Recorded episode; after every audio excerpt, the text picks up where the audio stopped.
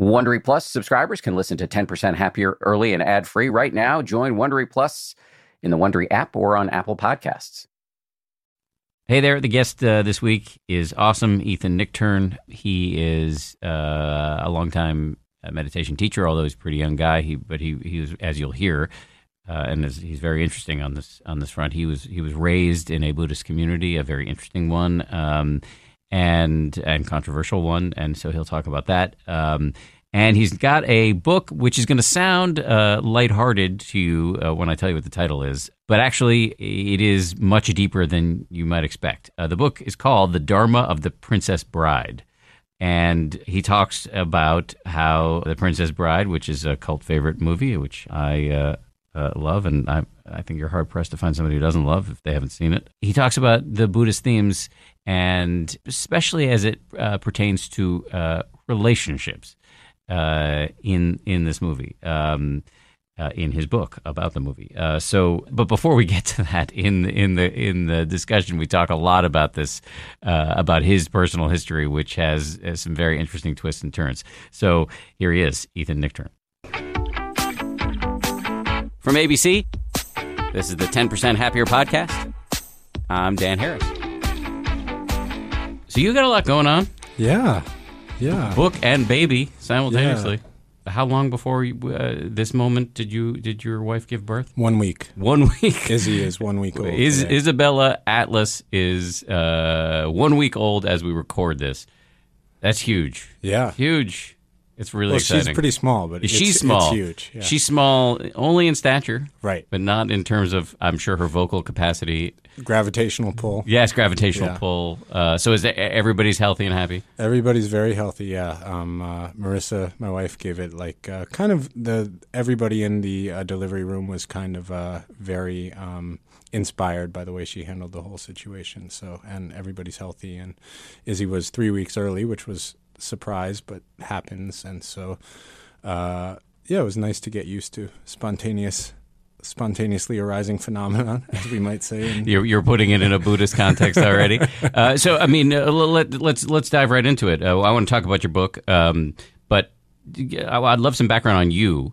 Um, how did you start? How did you come to meditation? You you came by it as I as I know very honestly, but tell tell the listeners. Yeah, so I uh, I think there's a term for us, uh, which maybe you're already pretty familiar with, Dharma brat. Dharma brat. When yeah. your parents are Western Buddhist people. I don't think they call you a Dharma brat if you're, you know, from Tibet and your parents were Buddhist. Um, I think they just call you a Buddhist person.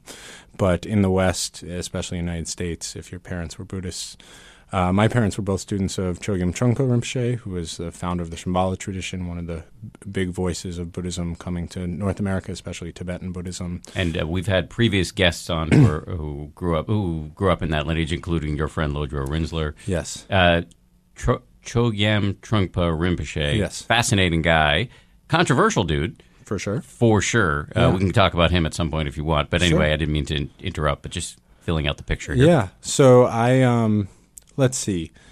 A few of these things are noted in my um, book, but I grew up here in New York City. Lived the first two years of my life. Um, my parents moved from Los Angeles, then to a meditation center in Vermont. So that's where I was a baby to toddler. And uh, then moved back to New York City, where my father was from. And so grew up here in Manhattan as a as a Buddhist kid. So I took my first class in meditation around fourth or fifth grade, um, which was really boring.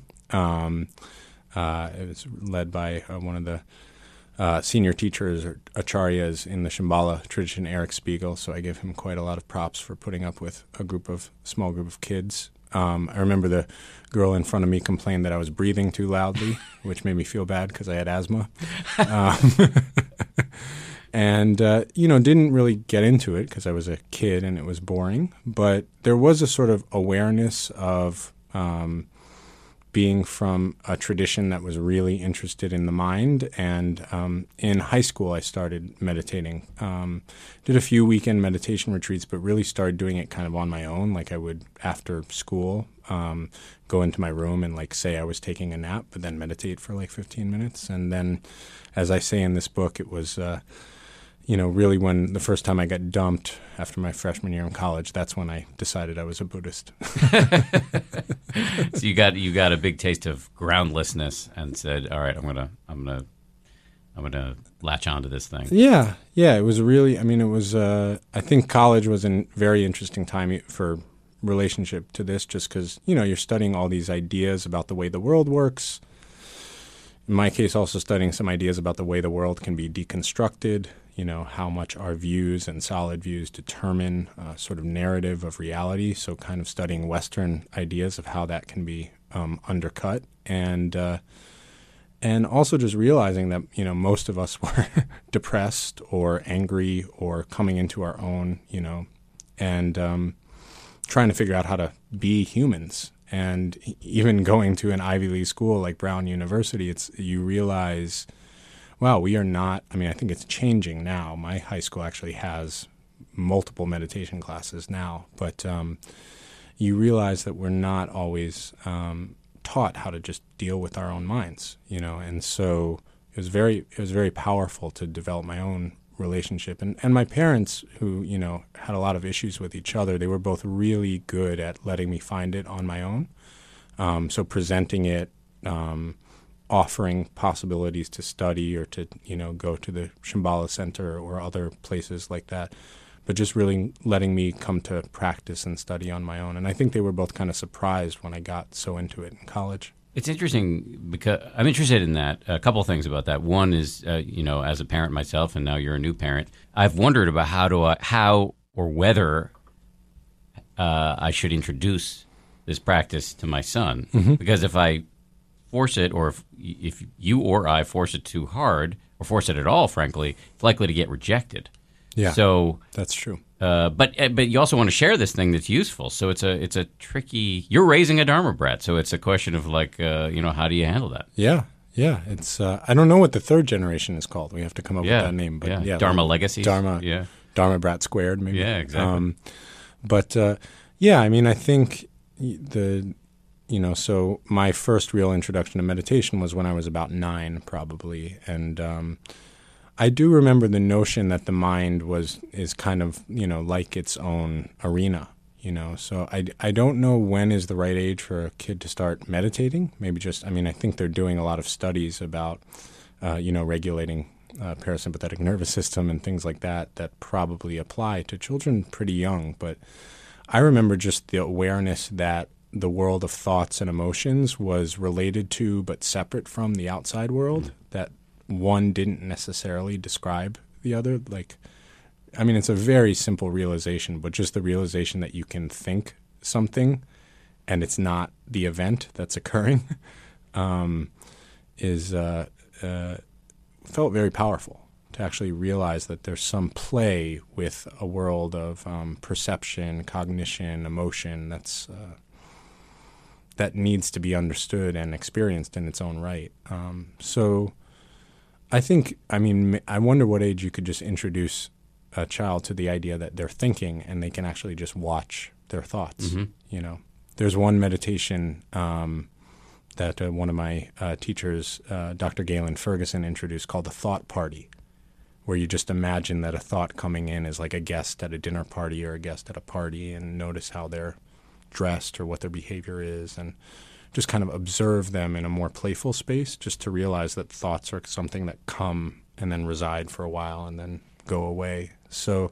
that those kinds of more playful exercises, I bet, can be really helpful. For but, sure, there's lots to this.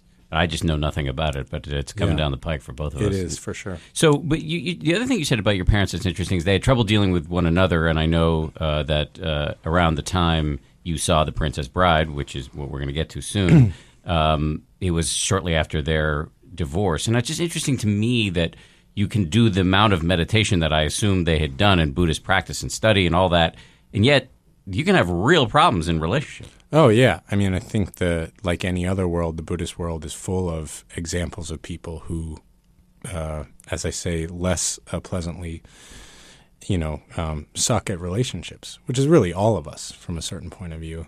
Um, so yeah, 1987, 1988, that was that was fourth grade, and that was kind of a crazy year in my world. And one of the things that happened was my Buddhist parents uh, breaking up. It was actually after the first time I saw The Princess Bride because it was uh, the next summer. But um, Yeah, it's. I mean, it's it's really interesting to realize that um, I think there's a lot of myth making about relationships, which is why I wanted to write a book about relationships that also had a playful kind of pop culture and personal experience or memoir edge.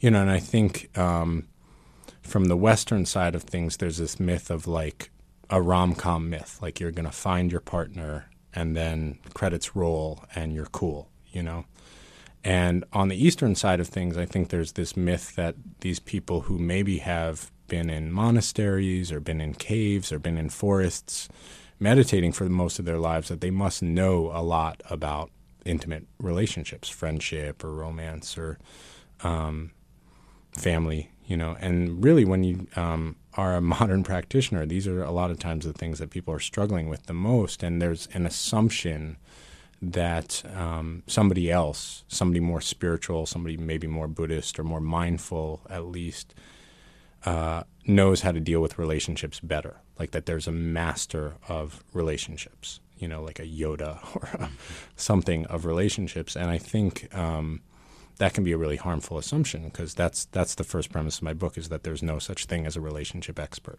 which is not to say that there aren't great relationship therapists I'm just pointing that the notion of expertise is um, sort of this notion of having mastered something, and relationship is at least two people. So, and an expert is one person. So, literally, the term is an oxymoron. And so, I was explaining this to, to my father, who's a really wonderful person and Buddhist uh, teacher and musician. Um, and he said, "So, what you is what you're trying to say that um, a relationship is um, relinquishing your expertise? And I said, yes, that's exactly what I'm trying to say. A relationship is the relinquishing of your own expertise.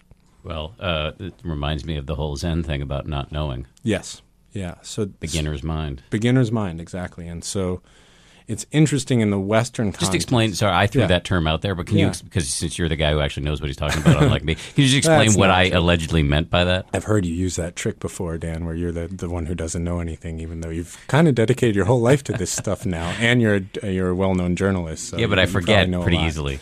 So my understanding of where not knowing is coming from is there's a term in Sanskrit, prajna, uh, P A R J N A is usually the way it's transliterated um, and that term, in sometimes in the Tibetan system, they say it means the highest knowing, but that a more literal translation could be like pre-knowing, mm. like before knowing or before certainty. And it refers to kind of a space of perceptive curiosity um, that hasn't made assumptions yet. That's clear, that knows what it might be looking for, but is open, is really open. I mean, from a certain standpoint, I think this is kind of a true journalist's mind. Is really like I know what it might be, but I'm I haven't made jumped to a conclusion yet. And so before mo- knowing or not knowing, or and I believe uh, Suzuki Roshi that was his uh, term, beginner's mind. Um, he wrote a book called Zen Mind. Exactly. Beginner's Mind. Yeah. So I think he's the first one who said that term in English, but I'm not sure about that. And so it's kind of this this way of being in the world that's uh, perceptive, sharp, uh, compassionate, curious, but um, willing to not know. How does that play out in relationships? I mean, um, it's it's so interesting. I think the assumptions we make about any space of relationships, friendship, um, uh, parenting, now um, romance, which is the big second section of the book, the search for buttercup the search for your buttercup, or stud muffin to uh, even out the genders. Um, and uh, you know, I think, and I think it actually starts before we even get into relationship with other people. Is you, the thing that meditation is so good at is taking a not knowing uh, approach to relationship with yourself, like to actually acknowledge.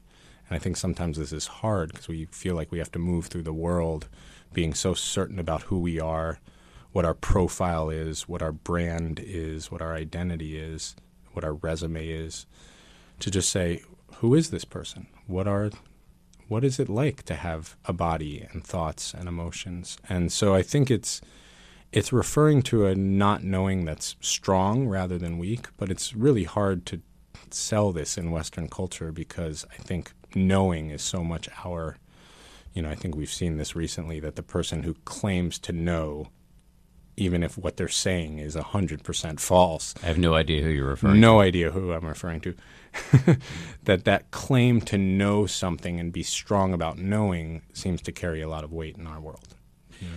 So, so I have a few more questions just on the on the biographical tip. Sure. Um, before we get into the book, which I, I know I keep postponing, but you're an interesting dude, so I don't want to talk, to just run this down. Um, uh, let's just talk about Trungpa for a second. Uh, Yeah. Trungpa Rinpoche, the, the teacher in whose lineage you grew up. Yeah. Um, uh, I just want to say from the outset, I'm by no means an expert. I've read a little a little bit of his writing. I watched that movie about him. Uh, what's that called? Crazy Wisdom. Um, and uh, I, I think, I hope I'm saying this accurately. You'll just correct me if I say anything, if I step outside of the lines of accuracy here. But uh, I think the source of of his his being controversial is that on the one hand, uh, I think widely recognized as a brilliant teacher and um, uh, somebody who'd, who'd achieved a lot in meditation. I don't know how you can measure that, but just who's a,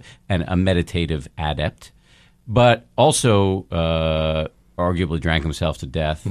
And um, had some dalliances with his followers, including you know uh, wives of followers and uh, outside of his own romant- uh, outside of his own uh, marriage, um, uh, and also could say and do some pretty outrageous things that hurt people's feelings.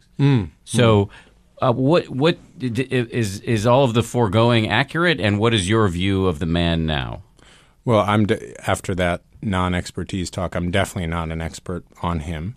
Um, I'm. Did you know him? I, he was nine when I died, so I have a You- you were nine when he I died, mean, yeah. yeah, sorry. Yeah, he but he was pretty young. He was in his forties. He was 47 or 48. yeah, yeah. sorry. Yeah. Um, he. I um, consider that young now that I'm 46. Yeah, yeah. I just turned 39, so yeah, it's uh, um, it's nice to um, it's nice to be the age of your heroes, isn't it? Or something like that. I could substitute a few other words.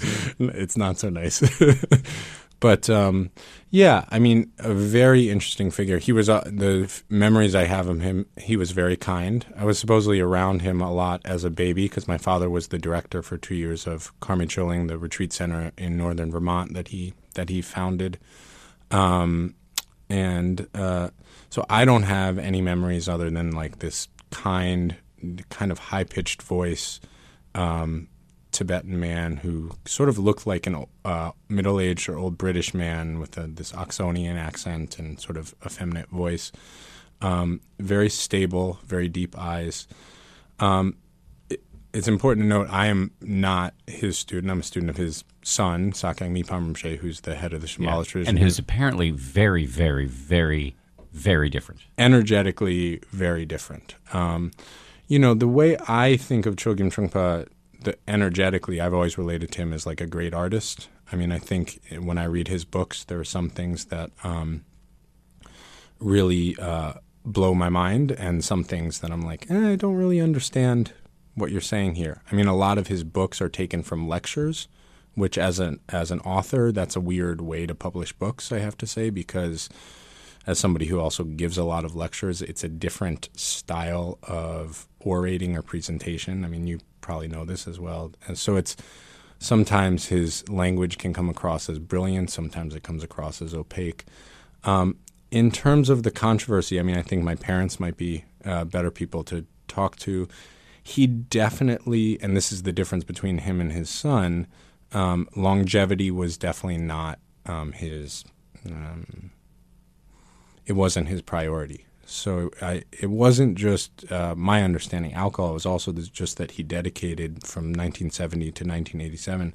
I don't think he slept very much. He was really he was working on so many different projects, and one thing I find really interesting about him is that compared to um, some other meditation teachers, the the the range of societal um, aspects that he was interested in, from Dharma art to flower arranging to poetry um, to um, creating a nonviolent military meditation. That's in the movie. Crazy Wisdom, which I recommend people watch. So this he's doing something very different from other teachers. Um, w- would I study with him personally, I really, I really don't know. I, I do remember it, you know, and this relates to my book that that year, 1987, when he died, there was definitely a feeling of, among my parent and my parents' friends, of him leaving too soon, and um, he also, I uh, one thing I really respect is he has some of the most loyal students I've ever seen. I mean, let's let's be honest for a moment. Um, my generation doesn't commit to much unless you know you can do it on Facebook, and which I, is not true of uh, everyone. But um, to to generate a small group of students who just really have tried to practice what he taught and really uh, connect with him um, feels very powerful. But um, what about the ethical lapses? Yeah. Well, again, what some would view as yes. eth- ethical lapses. Yeah, I mean, I think the main thing that I would consider an ethical lapse in my rule book, and, and just so you know, there are very clear ethical guidelines now for teachers in the Shambhala tradition in terms of relating with our personal students, et cetera. Um, but, you know, there's always different views on, on ethics, right? So m- my understanding of what an ethical lapse is is when you're either causing harm to somebody, obviously, but if you're saying you're doing one thing and doing another thing.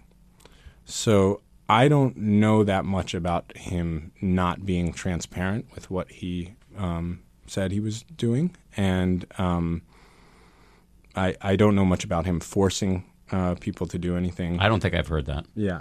Um, so again, I think you know what I would say is if you read one book that's uh, important to read to understand him is the book Born in Tibet, which is actually one of the ones I think he wrote. It was one of his first books and it was about him, you know, fleeing the Chinese Communist full invasion in 1959 and um, being 19 or, or 20 uh, years old. And because he was the incarnate Lama, he led this party of like 300 people out of Tibet over the Himalayas. It was a 10 month journey. Um, most of them were either died or were captured. At a certain point, they were um, boiling uh, their boots to because the leather in the boots had a little bit of nutrition that they could have a thin soup and maybe get some nourishment and survive.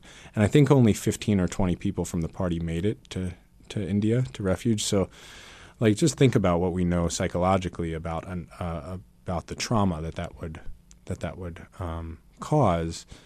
And I just find it powerful that that's the person who became this bad um, leader of several thousand um, Western people and spend the rest of his life claiming that awakened mind and basic goodness were the nature of humanity.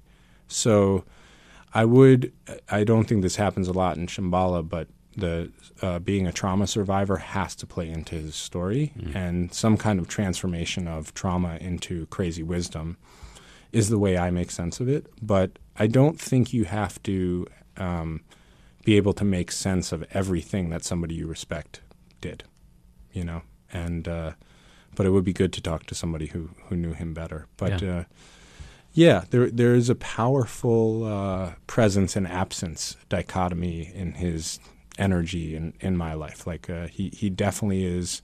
I always like to say it this way in terms of lineage. Um, he's definitely, you know, at the end of Return of the Jedi when all the dead Jedi are mm-hmm. yeah. holographically yes, there yes, in the forest. Yes. He's definitely a Jedi in the forest for me. Yeah. Um, Am I one of the Ewoks? Um, in the scene? Yeah, I think no, so. you. Yeah, I'm like a furry little a- entertaining character. I think you're a little more Han Solo than you give yourself oh, okay, credit oh, cool. for. I like that. Thank you. yeah. Uh, so, so you uh, just to pick up in your uh, chronology here, you you you you left us in college where yeah. you had gotten into meditation. Your parents were surprised. Now you are an established writer and a and a teacher with your own uh, organization, the Interdependence Project. How did you get from there, college, to here now, full time uh, meditation slash yeah. Buddhist teacher? Yeah. So, um, yeah. So college really solidified my identity as a Buddhist, and I did a lot of the um, later stages of the Shambhala path, becoming a Vajrayana practitioner um, right after college.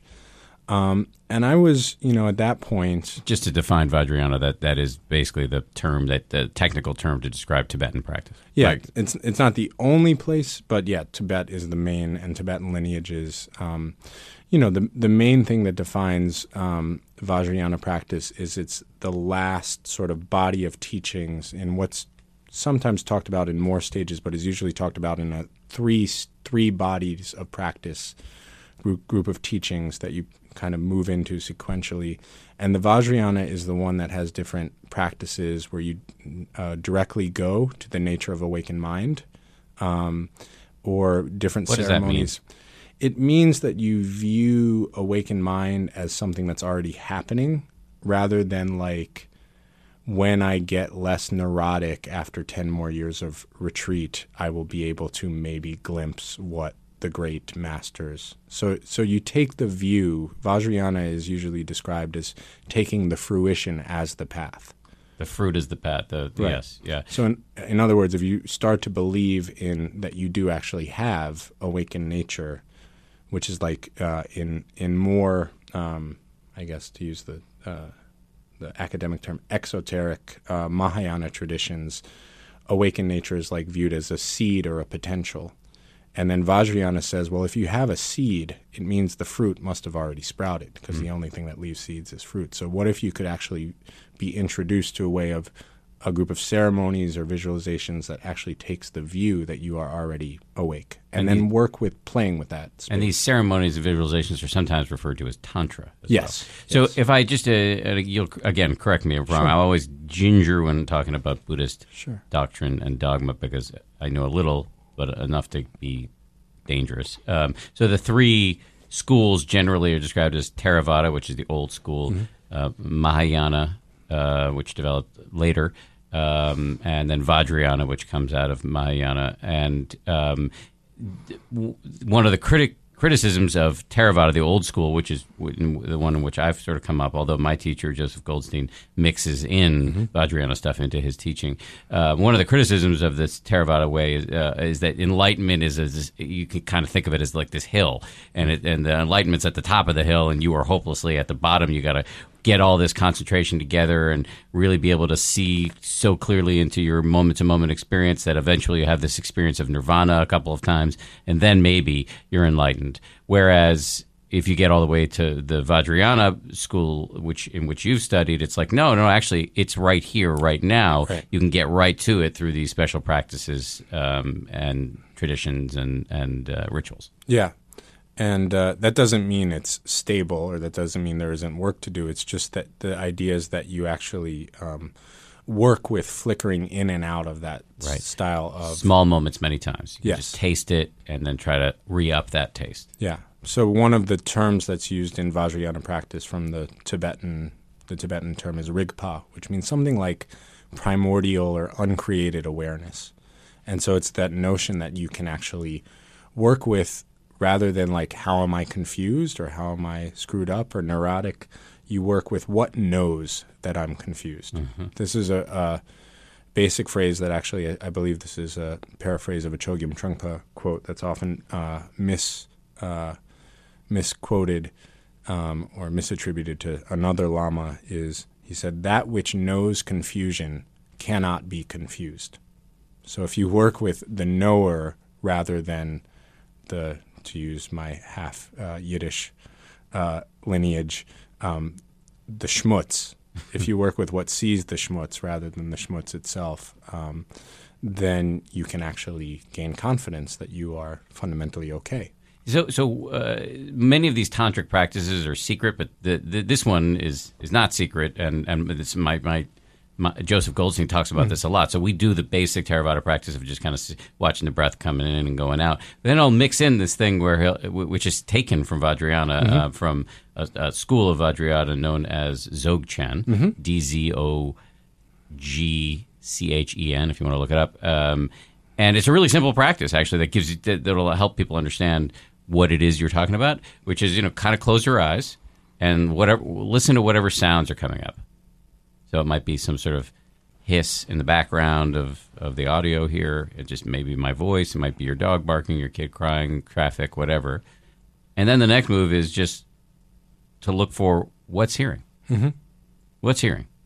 And in that, sometimes if, it took me a long time for me to get a taste of the rigpa that I think you're talking about, and maybe I'm deluding myself that I even got the taste. But just a, and it's nothing complicated. It's actually the harder you look, actually, the more you're getting in your own way. It's actually right there on the surface. That like, oh yeah, uh, there's nothing to find, right? There is no little Dan homunculus in there that's actually hearing all these sounds. It's like, uh, I have no idea. It's a huge mystery. What is hearing this? And what it's, You're like brushing up against the mystery of human consciousness, or actually just consciousness. Um, so anyway, I just said a lot, but you think I'm, I'm, am I on point? Yeah, so the Dzogchen tradition is one of two uh, sort of bodies of teachings on what's called the nature of mind. Um, the other is um, Mahamudra. For I don't know why in the West, but Mahamudra is a Sanskrit word. It's Chagchen in, in Tibetan, and Dzogchen is a Tibetan word. So why one is called by its Tibetan name, the other by Sanskrit, I don't know why. In Shambhala, we have a cycle of teachings called wind horse meditation, which I would could say could also be a kind of nature of mind meditation. The reason it gets confusing is that a lot of the Vajrayana teachings are secret in the sense that there's sort of a a context and a curriculum for introduction into them, but the ways that the public mindfulness practices that you could learn if you go to the Shambhala Center or something like that are um, taught are um, drawn from the nature of mind meditation. So it's like you can practice, you know, what we call shamatha uh, meditation, um, you know, which is mindfulness of breath, noticing uh, thoughts, noticing emotions, noticing awareness. And a lot of the instructions are actually drawn from the Mahamudra and Dzogchen traditions. So uh, it's sort of hidden. Some of the teachings are hidden in plain sight. And then some of the ceremonies for kind of embodying uh, what's called sacred world are more initiated. But it's not meant to be some like um, you know some club thing. It's it's more that there's kind of a sequence of context and that there's also a commitment to compassion, a commitment to benefiting both oneself and others that one has sort of deepened with before.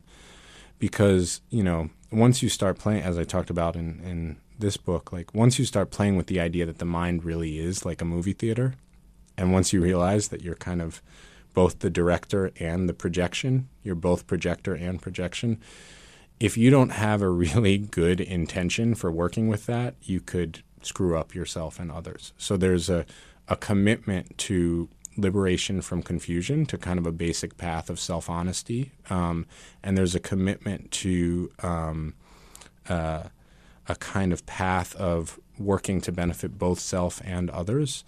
And then there's a commitment to working with a specific teacher. And in the, uh, this is a word that's often overused in our westernization of these Eastern concepts, but in Vajrayana or Tantra, the word guru uh, refers not just to any teacher, but the teacher you're specifically working with on the nature of mind meditations and the, the visualization and, and mantra ceremonies. So I'm a I'm a Buddhist teacher, but I'm not a guru because I'm not the main person people work with on that kind of practice. So um, in, our lexicon in the West, guru just means you're good at something, which is not Right, right, not exactly. the original intention. Um, all right, so we've talked a lot about your uh, your personal story, and I've been delaying for no real reason other than that, the, that I'm just curious about you. Um, Although I knew some of this just because we've known each other for a minute. But um, let's talk about the book, "The Dharma of the Princess Bride: What the Coolest Fairy Tale of Our Time Can Teach Us About Buddhism and Relationships." Um, why the Princess Bride? It's a great question. As they say at Amica, empathy is our best policy. Whether you need auto, home, or life insurance, they're ready to help you protect the things that matter most to you.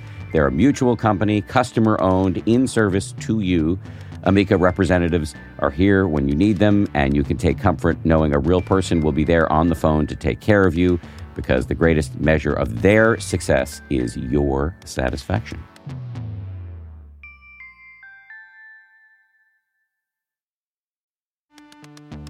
You can count on T Mobile to help keep you connected after investing billions to light up their network from big cities to small towns. T Mobile is America's largest 5G network.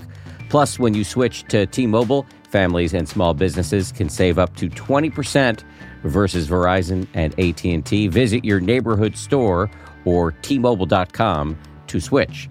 Plan savings with T-Mobile. Third line free on essentials via monthly bill credits versus comparable available plans. Plan features may vary. Credits stop if you cancel or change plans. More 10% happier on the way, but first, a quick word from the sponsor of today's episode, Blue Apron.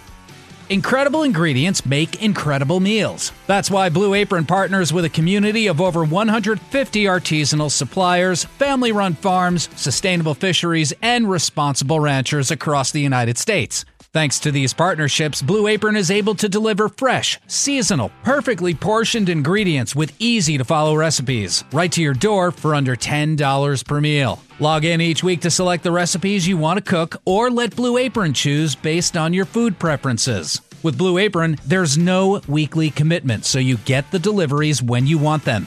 Rediscover how fun cooking can be while enjoying specialty ingredients and exploring new flavors and cuisines. When you cook with Blue Apron, you bring the best ingredients to your table while developing a sustainable food system for future generations. Join the growing community of Blue Apron home chefs today and get your first three Blue Apron meals free, plus free shipping at blueapron.com slash meditate. That's blueapron.com slash meditate. Blue Apron, a better way to cook. a lot of people hear the title of the book and they're just like, I get it. First of all, I mean, just from the pop culture standpoint, this is one of the biggest narratives of our of our time. Um, this sort of notion of a deconstructed, postmodern, hilarious but incredibly poignant fairy tale. Um, but you know, the last book that I wrote with the same publisher, um, FSG, um, uh, the road home was really kind of my hopefully 21st century, personally relevant sort of overview of the Buddhist teachings, especially from the a modern Shambhala uh, perspective. And the next book I wanted to write was something a little bit more creative about relationships. And I, I definitely didn't want to write a dogmatic book about relationships for the because there's no such thing as a relationship expert. I wanted to, you know, share this notion that we really do have to work with these myths that can be pretty painful. One that like we're supposed to know everything about relationships and it's supposed to be like a storybook and or that some other master knows about relationships. And I wanted to write something that also honored, you know, that spiritual teachings happen within a cultural context. So I think that part came from my publisher. My first book, One City, was a small publisher, Wisdom, and they had recently published a book called The Dharma of Star Wars. Yes, yes, yes, yeah. yes. Yeah, I interviewed that guy once. Right. Yeah. Which was more kind of like, uh, you know, analyzing the Jedi Code from a Buddhist perspective, a little bit more like a manual rather than sort of a personal take on something.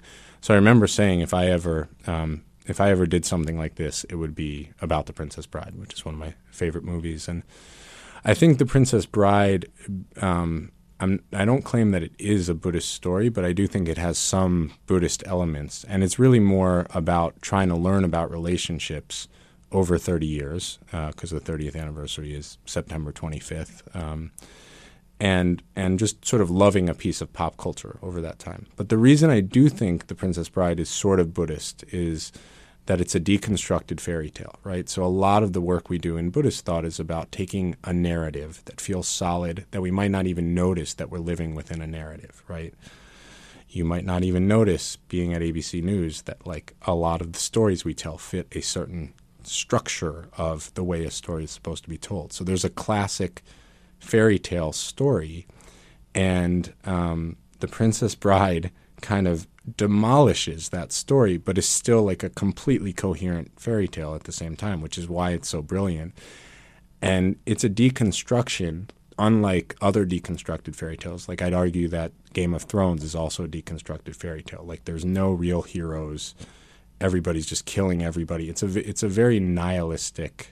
Um, de- I, I would argue that Game of Thrones is a very Trump era deconstructed fairy tale. I love Game of Thrones so much. It's, it's, it's so cool. It's I think I thought I read, and this might just be some shard of of of, of faulty memory, but uh, I thought I read that actually he based that on um, warring European civilizations, and and just kind of put it in a cooler context. Yeah, yeah, and maybe I mean maybe it'll come back to you know. Uh, the, it, it, seems like I mean uh, I think season seven is just getting started as we record this. Yeah, yeah. it uh, it uh, might come back to a kind of the future is female, like there actually are heroes who believe in something and life is preserved and people like each other. Mm-hmm. But for the first six seasons, it's kind of like anytime you're rooting for somebody to have some values that are of, they just get slaughtered, you know. So it's it's kind of a nihilistic deconstruction. Whereas I would say that um, let me just say one thing about this. Because one thing they do brilliantly from storytelling, they do a million things brilliantly. But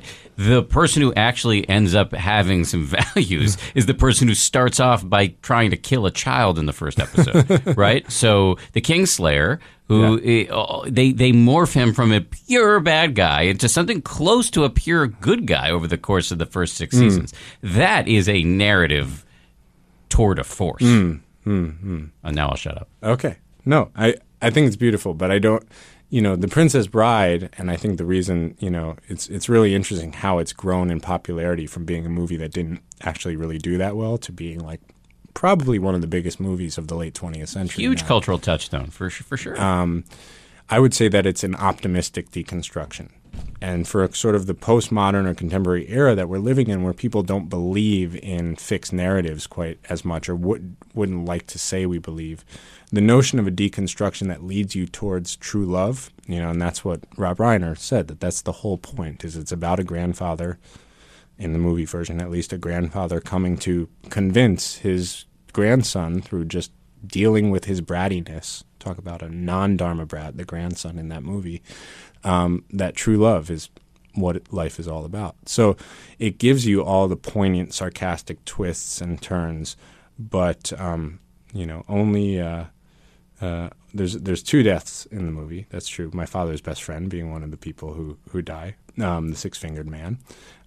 Christopher Guest. Christopher Guest. One of your reveals on the first page of the book is that your dad was really close with Right. Christopher Guest. So um, Who I always thought it was British because I saw Spinal Tap too many times. um, his family's British. Okay. Yeah, his father was British, um, but uh, and he was actually a member of Parliament for. He inherited his his father's seat in Parliament, which uh, on top of his other pretty amazing resume of, of mockumentaries and other great um, comedic brilliances.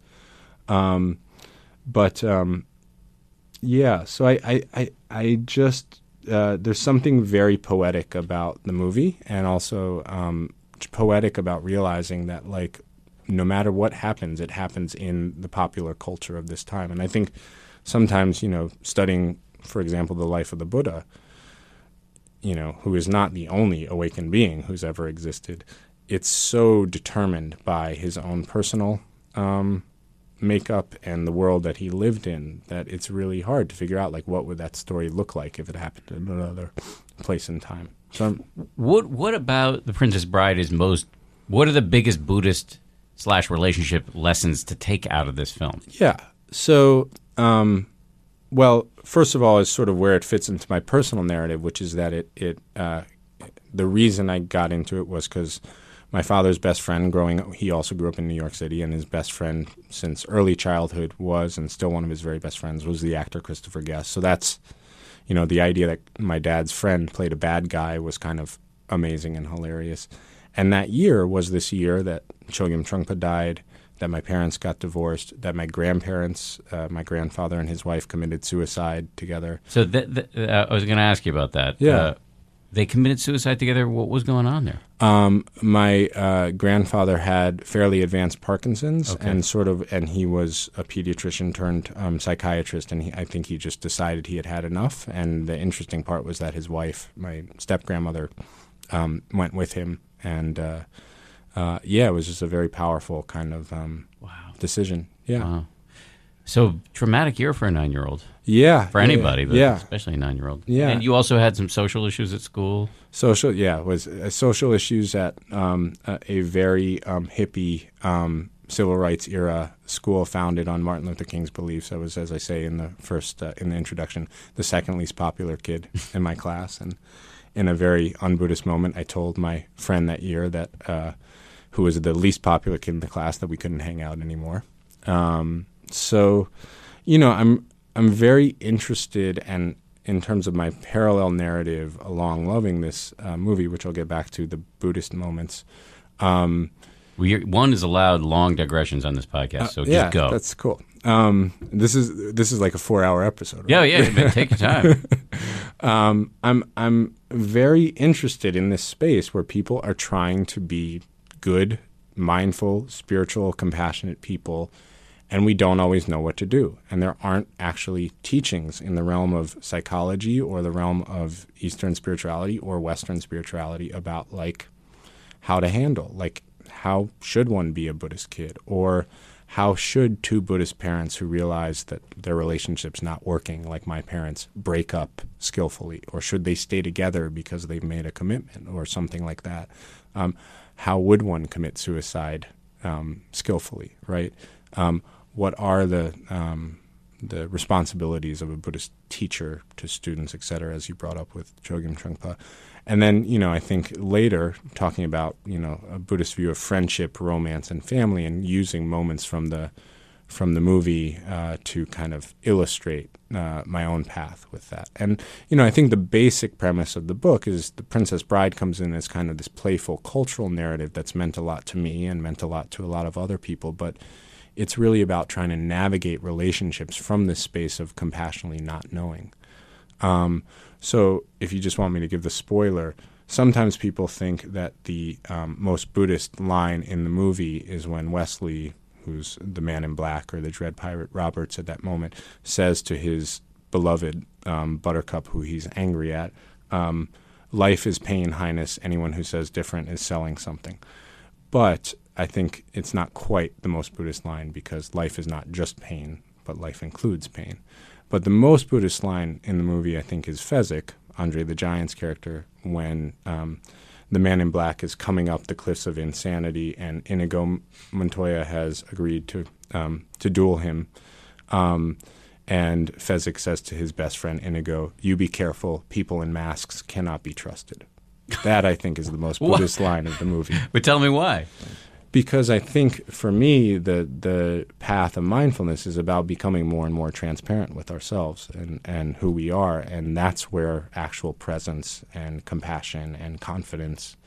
In You're, you're taking back comes the term unmasking. Yeah, I, I mean, I do think that's what I think. I think a lot of times people give up on meditation because they're like, okay, now I get to go through the world. I have this stressful life in the world, you know, um, and I get to give myself a better mask. Like I get to give myself a better defense system, like Meditator a better mask. shield. And you know, to realize, and this is where I actually love the teachings of Chogyam Trungpa, this notion of um, becoming more and more tender and more available to the world through practice and more uh, authentic. You know, that's really one of the one of the words that in the Shambhala tradition we talk about most often is authentic presence. That's almost synonymous with uh, this often misunderstood term anatta or anatman, egolessness. Um, authentic. How do you just be authentically you? And so that was it was really important to share a lot of my personal um, struggles with uh, friendship, romance, and and family uh, in the book because I do think sometimes with both psychological and spiritual masters, the uh, or practices, the role of the teacher or the therapist is the master, or the master is like non-disclosure, and um, there's a, there's a reason for not disclosing your own process because it might take um, the the focus off of the student or the client. But I actually think a lot of times we try to come across as uh, a mirror for other people, and we just end up looking like a brick wall. And I think for me, you know, with my teacher, when he talks about his own personal process, you know, when I've worked in therapy, um, actually hearing what the process is like for someone else, um, especially when you have all these myths about like, there's this notion that the Dalai Lama must be great in relationships. Well, I mean, I think the Dalai Lama is a uh, um, a great human being, a great teacher, but I'm hoping he would be the first to admit he's not that good at romantic relationships. By he's a monk, you know. Mm-hmm. So, and then you have this sort of Western rom com, which that's the other beautiful thing about The Princess Bride is it totally kind of annihilates a rom com scenario by naming the object of affection Buttercup, which is just hilarious. It's in a very male-dominated film, that's like the ultimate kind of undercutting of the objectification of women, of just of just making the whole thing ridiculous. Um, I think we really have to work with like how do we become more and more vulnerable, authentic, and present with not knowing, rather than like let's use mindfulness to create a new mask or a new defense mechanism. Because people who try it realize that doesn't work pretty quickly, and they either blame the practice or blame themselves. And I think that's why people quit, to be honest. What's the Buddhist take on um, have fun storming the castle? Uh, that's the the title of the conclusion of the book. Um, I think it's a notion of joy and just like actually um, the joy of direct experience and actually um, uh, experiencing things directly and, and, looking at life as more of a game than, uh, or as Chogyam Trungpa like to call it, a cosmic joke rather than like uh, something that's so intensely serious. That's know? a great take on it. Yeah, I was asking the question as a joke, but you no, gave the, a great answer. That that is the title of the conclusion of this book. That is how I would say one should approach the issue of striving and ambition in yeah. our lives. Like, yeah. all right, just see it as like you're storming the castle. Um, um, Billy Crystal's exhorting you to have fun while doing it. Yeah, and uh, realize that it's kind of a game and not a game at the same time. Exactly. Yeah. Yeah. Uh, there's a, so there's a lot. If you pull a lot of, I mean, that's the thing about this movie, and um, you, it's it's just meme central, right? I mean, it's just that's always my experience is is like that. When you even mention the movie, I mean, some people haven't seen it, and it's interesting. That's embarrassing. Some people who haven't seen it, they know, and they are embarrassed. They're like, I know I should have. Seen it. Have you ever met movie. somebody who didn't like the movie? Um, actually, uh, my friend Duncan Trussell uh, said he wrote a blurb for the uh, for the book, and he said that if he had read my book before getting into a, a, horrible relationship with someone who loved The Princess Bride, he probably would like the movie. So I, I took that as like super high praise. Tainted circumstances. I think. Well, I think the things we like and dislike are contextual to yes. our own experiences, right? So that's that's the interplay of the memoir aspect of the book too. Have you met someone who didn't like it? No, and I have to say, in preparing for this interview, to the extent to which I prepared, which is embarrassing, um, I re- realized that I actually attended. Uh, uh, I was in part. Uh, um, I was part of the orchestration of a uh, for Good Morning America of a reunion of the cast nice. of The Princess Bride a couple of years ago that I had completely forgotten I had done. I would say it was back in like 2009 or 10 or something like that. So Billy Crystal was there. Um, was it for the 25th anniversary? I have I no idea. Probably. Yeah. Um, I, this is. I don't know if you remember, but we like many minutes ago in some other conversation, part of some other tangent we were on. Uh, I said I have a terrible memory. I really have a terrible memory. So I don't know why. I don't even remember the other actors who were there. It was um, uh, uh, the woman who's now in House of Cards. Uh, Robin Wright. Yes, she was there, but it was before also, House of Cards. And also in Wonder Woman. Yes, she was great Wonder Woman. Wonder Woman is a great movie, by the way. Just, I have not seen it yet. Oh, it's really good. Well, to, you've been yeah. a little busy. Um, a little but busy. I have to say, my wife and I, our big getaway is we go see movies together, and I, I, we were both really liked Wonder Woman. It's really good. It's like yeah. cool, and they handle the. Now we're really off on a tangent, but they handle the feminism part of it in such a really cool, subversive, and often funny way. Um, uh, anyway, Robin Wright was there, and a few of the other actors were there, and it was really cool to sit with them. And Billy Crystal like totally goes for it. He was like he'll say all of his lines, and uh, he's he's as as awesome as you might suspect. Wonderful. Yeah, I did get I got a chance to talk to Christopher Guest about the movie. Um, I got a chance to talk to another friend, to Mandy Patinkin, for a, a oh really? He didn't show up at this reunion. He's a uh, is he? What's he like? Um, I think he's amazing. He was he was super kind. I mean, um, he Is, does he have a Buddhist practice? So he's a he's a meditator. Yeah. Yeah. He, he refers to himself as a Jubu. Yeah. Um, and uh, get him on um, this podcast. All right. I, I would will, love to have Mandy Patinkin on this will, podcast. I will. I will. I'm a huge admirer of his. Yeah, I'm a big. I'm a. Uh, I'm a big. Uh, ho- Homeland. My wife loves loves him in Great Homeland. show. And uh, yeah, I mean, I, I think it's kind of. He actually said. I I told him the first line of my book. You know, you know the famous line that Inigo says, "Hello to the six-fingered man. Hello, my name is Inigo Montoya. You killed my father. Prepare to die." So, the first line of the Dharma of the Princess Bride is, "Hello, my name is Ethan Nichtern. The six-fingered man was my father's best friend. Prepare to read." and I said that to him, um, and he said, "Wow, I'm getting a little bit choked up because." Um, he is apparently a fairly intensive method actor, and he said that he was I, uh, I can't remember how old he said he was when he was filming, but um, the Princess Bride. But he said he spent a few months uh, before convincing himself that the Six Fingered Man had actually killed his father, Oh, not wow. Inigo's father, Mandy Patinkin's father, and so. Um, the reason I talked to Mandy Patinkin is because he had written this op-ed piece for Time. Because do you know who one of the biggest? This is one of the funniest sort of interconnected, interdependent aspects of this movie to me. Um, one of the biggest fans of The Princess Bride is Oh, Senator Ted Cruz. You can look this up on um, uh, YouTube or anything. Does amazing impressions of um, uh, um, uh, pretty much all the characters. I really liked his Miracle Max um, impression. Um, you know, he's like wowing the Oklahoma City newspaper board um, with uh, with his Princess Bride impressions, and Mandy Patinkin, who's a more New York progressive um, person, as am I. Um, kind of, I think the, what he wrote was it irritated him, and but he he really used it to as a commentary on how um, the movie's not really about revenge, even though his character is seeking revenge against my father's best friend, which is another interesting interconnection, um, and uh, how he really realized that revenge doesn't work through reflecting on the on the movie. And um, you know, I I, I took a, a playful swipe at, at Ted Cruz impersonating uh, Miracle Max because you know when Miracle Max's heart is touched by true love in the movie, and this very clearly happens, he does offer accessible health care to the poor. Ted Cruz not so much.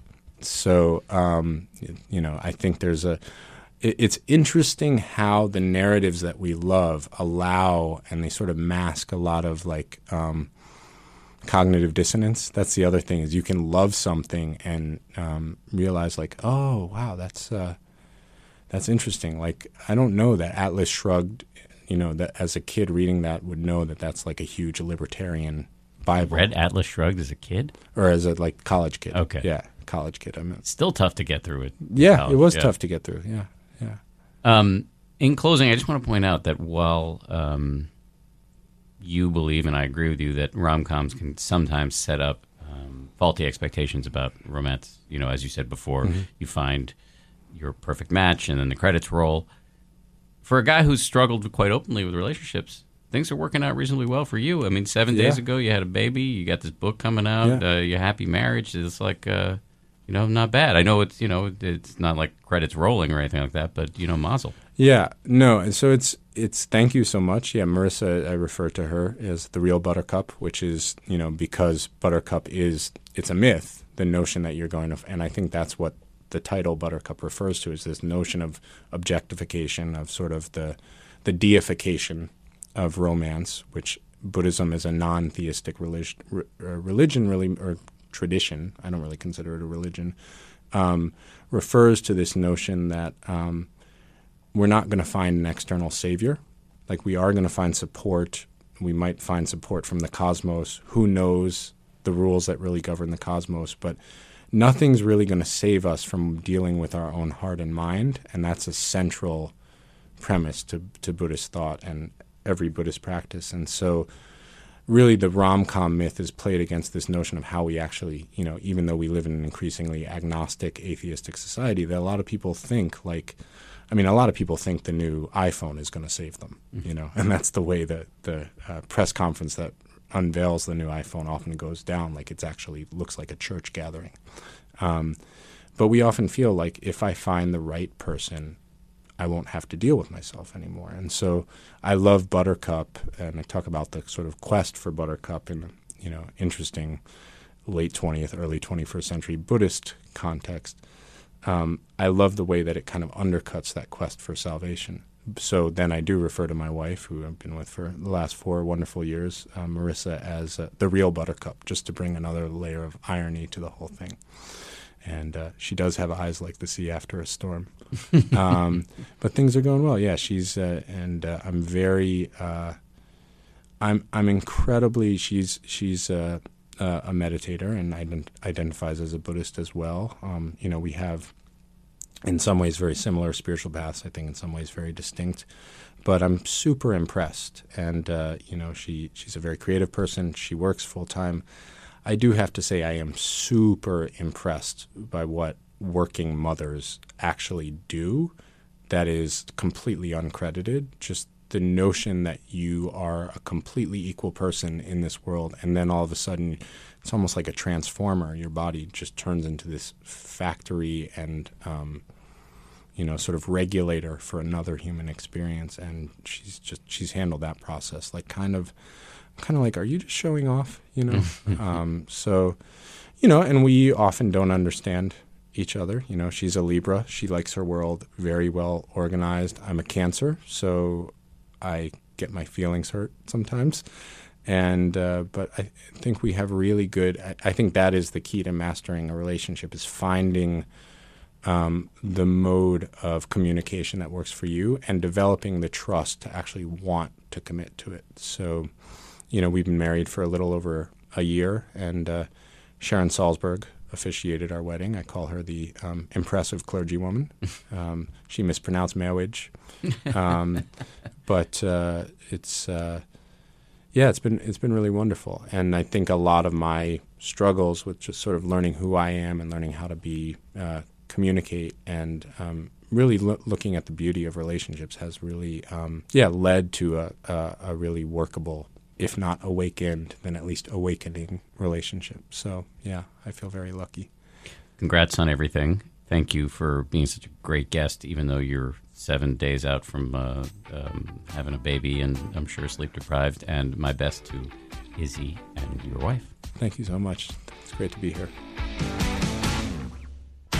Okay, that does it for another edition of the 10% Happier podcast. If you liked it, please take a minute to subscribe, rate us. Also, if you want to suggest topics you think we should cover or guests that we should bring in, hit me up on Twitter at Dan B. Harris. Importantly, I want to thank uh, the people who produce this podcast Lauren Efron, Josh Cohan, and the rest of the folks here at ABC who helped make this thing possible. We have tons of other podcasts. You can check them out at abcnewspodcasts.com. I'll talk to you next Wednesday. If you like 10% Happier, and I hope you do, uh, you can listen early and ad free right now by joining Wondery Plus in the Wondery app or on Apple Podcasts. Prime members can listen ad free on Amazon Music. Before you go, tell us about yourself by filling out a short survey at wondery.com/survey. Once upon a beat. Remember those stories and fables that would capture your imagination and you couldn't wait to see how they would unfold? Now, when you read them as an adult, you think some of these old tales could use a fresh spin. We have a perfect podcast to bring you the stories you remember, remix, and reimagine for the kids in your life today. Join me, DJ Few, and my trusty turntable, Baby Scratch, as we spin up new tales in the New Kids and Family podcast, Once Upon a Beat. Yeah. Wondery and Tinkercast are bringing you a jam packed, music filled weekly party where hip hop and fables meet. It's Once Upon a Beat. Follow Once Upon a Beat on the Wondery app or wherever you get your podcasts. You can listen to Once Upon a Beat early and ad free right now by joining Wondery Plus in the Wondery app or Wondery Kids Plus in Apple Podcasts. Once Upon a Beat. I'm Shima Oliaee, and I have a new podcast called The Competition. Every year, 50 high school senior girls compete in a massive scholarship competition. I wouldn't say I have an ego problem, but I'm extremely competitive.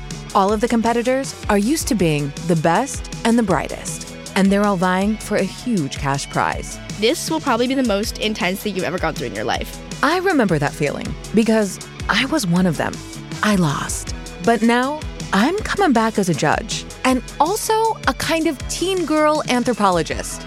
Because if you want to understand what it's like to be a young woman in America today, the competition's not a bad place to start. Hopefully, no one will die on stage tonight. From Pineapple Street Studios and Wondery, this is The Competition. Follow The Competition on the Wondery app or wherever you get your podcasts. You can listen to The Competition early and ad-free right now by joining Wondery Plus.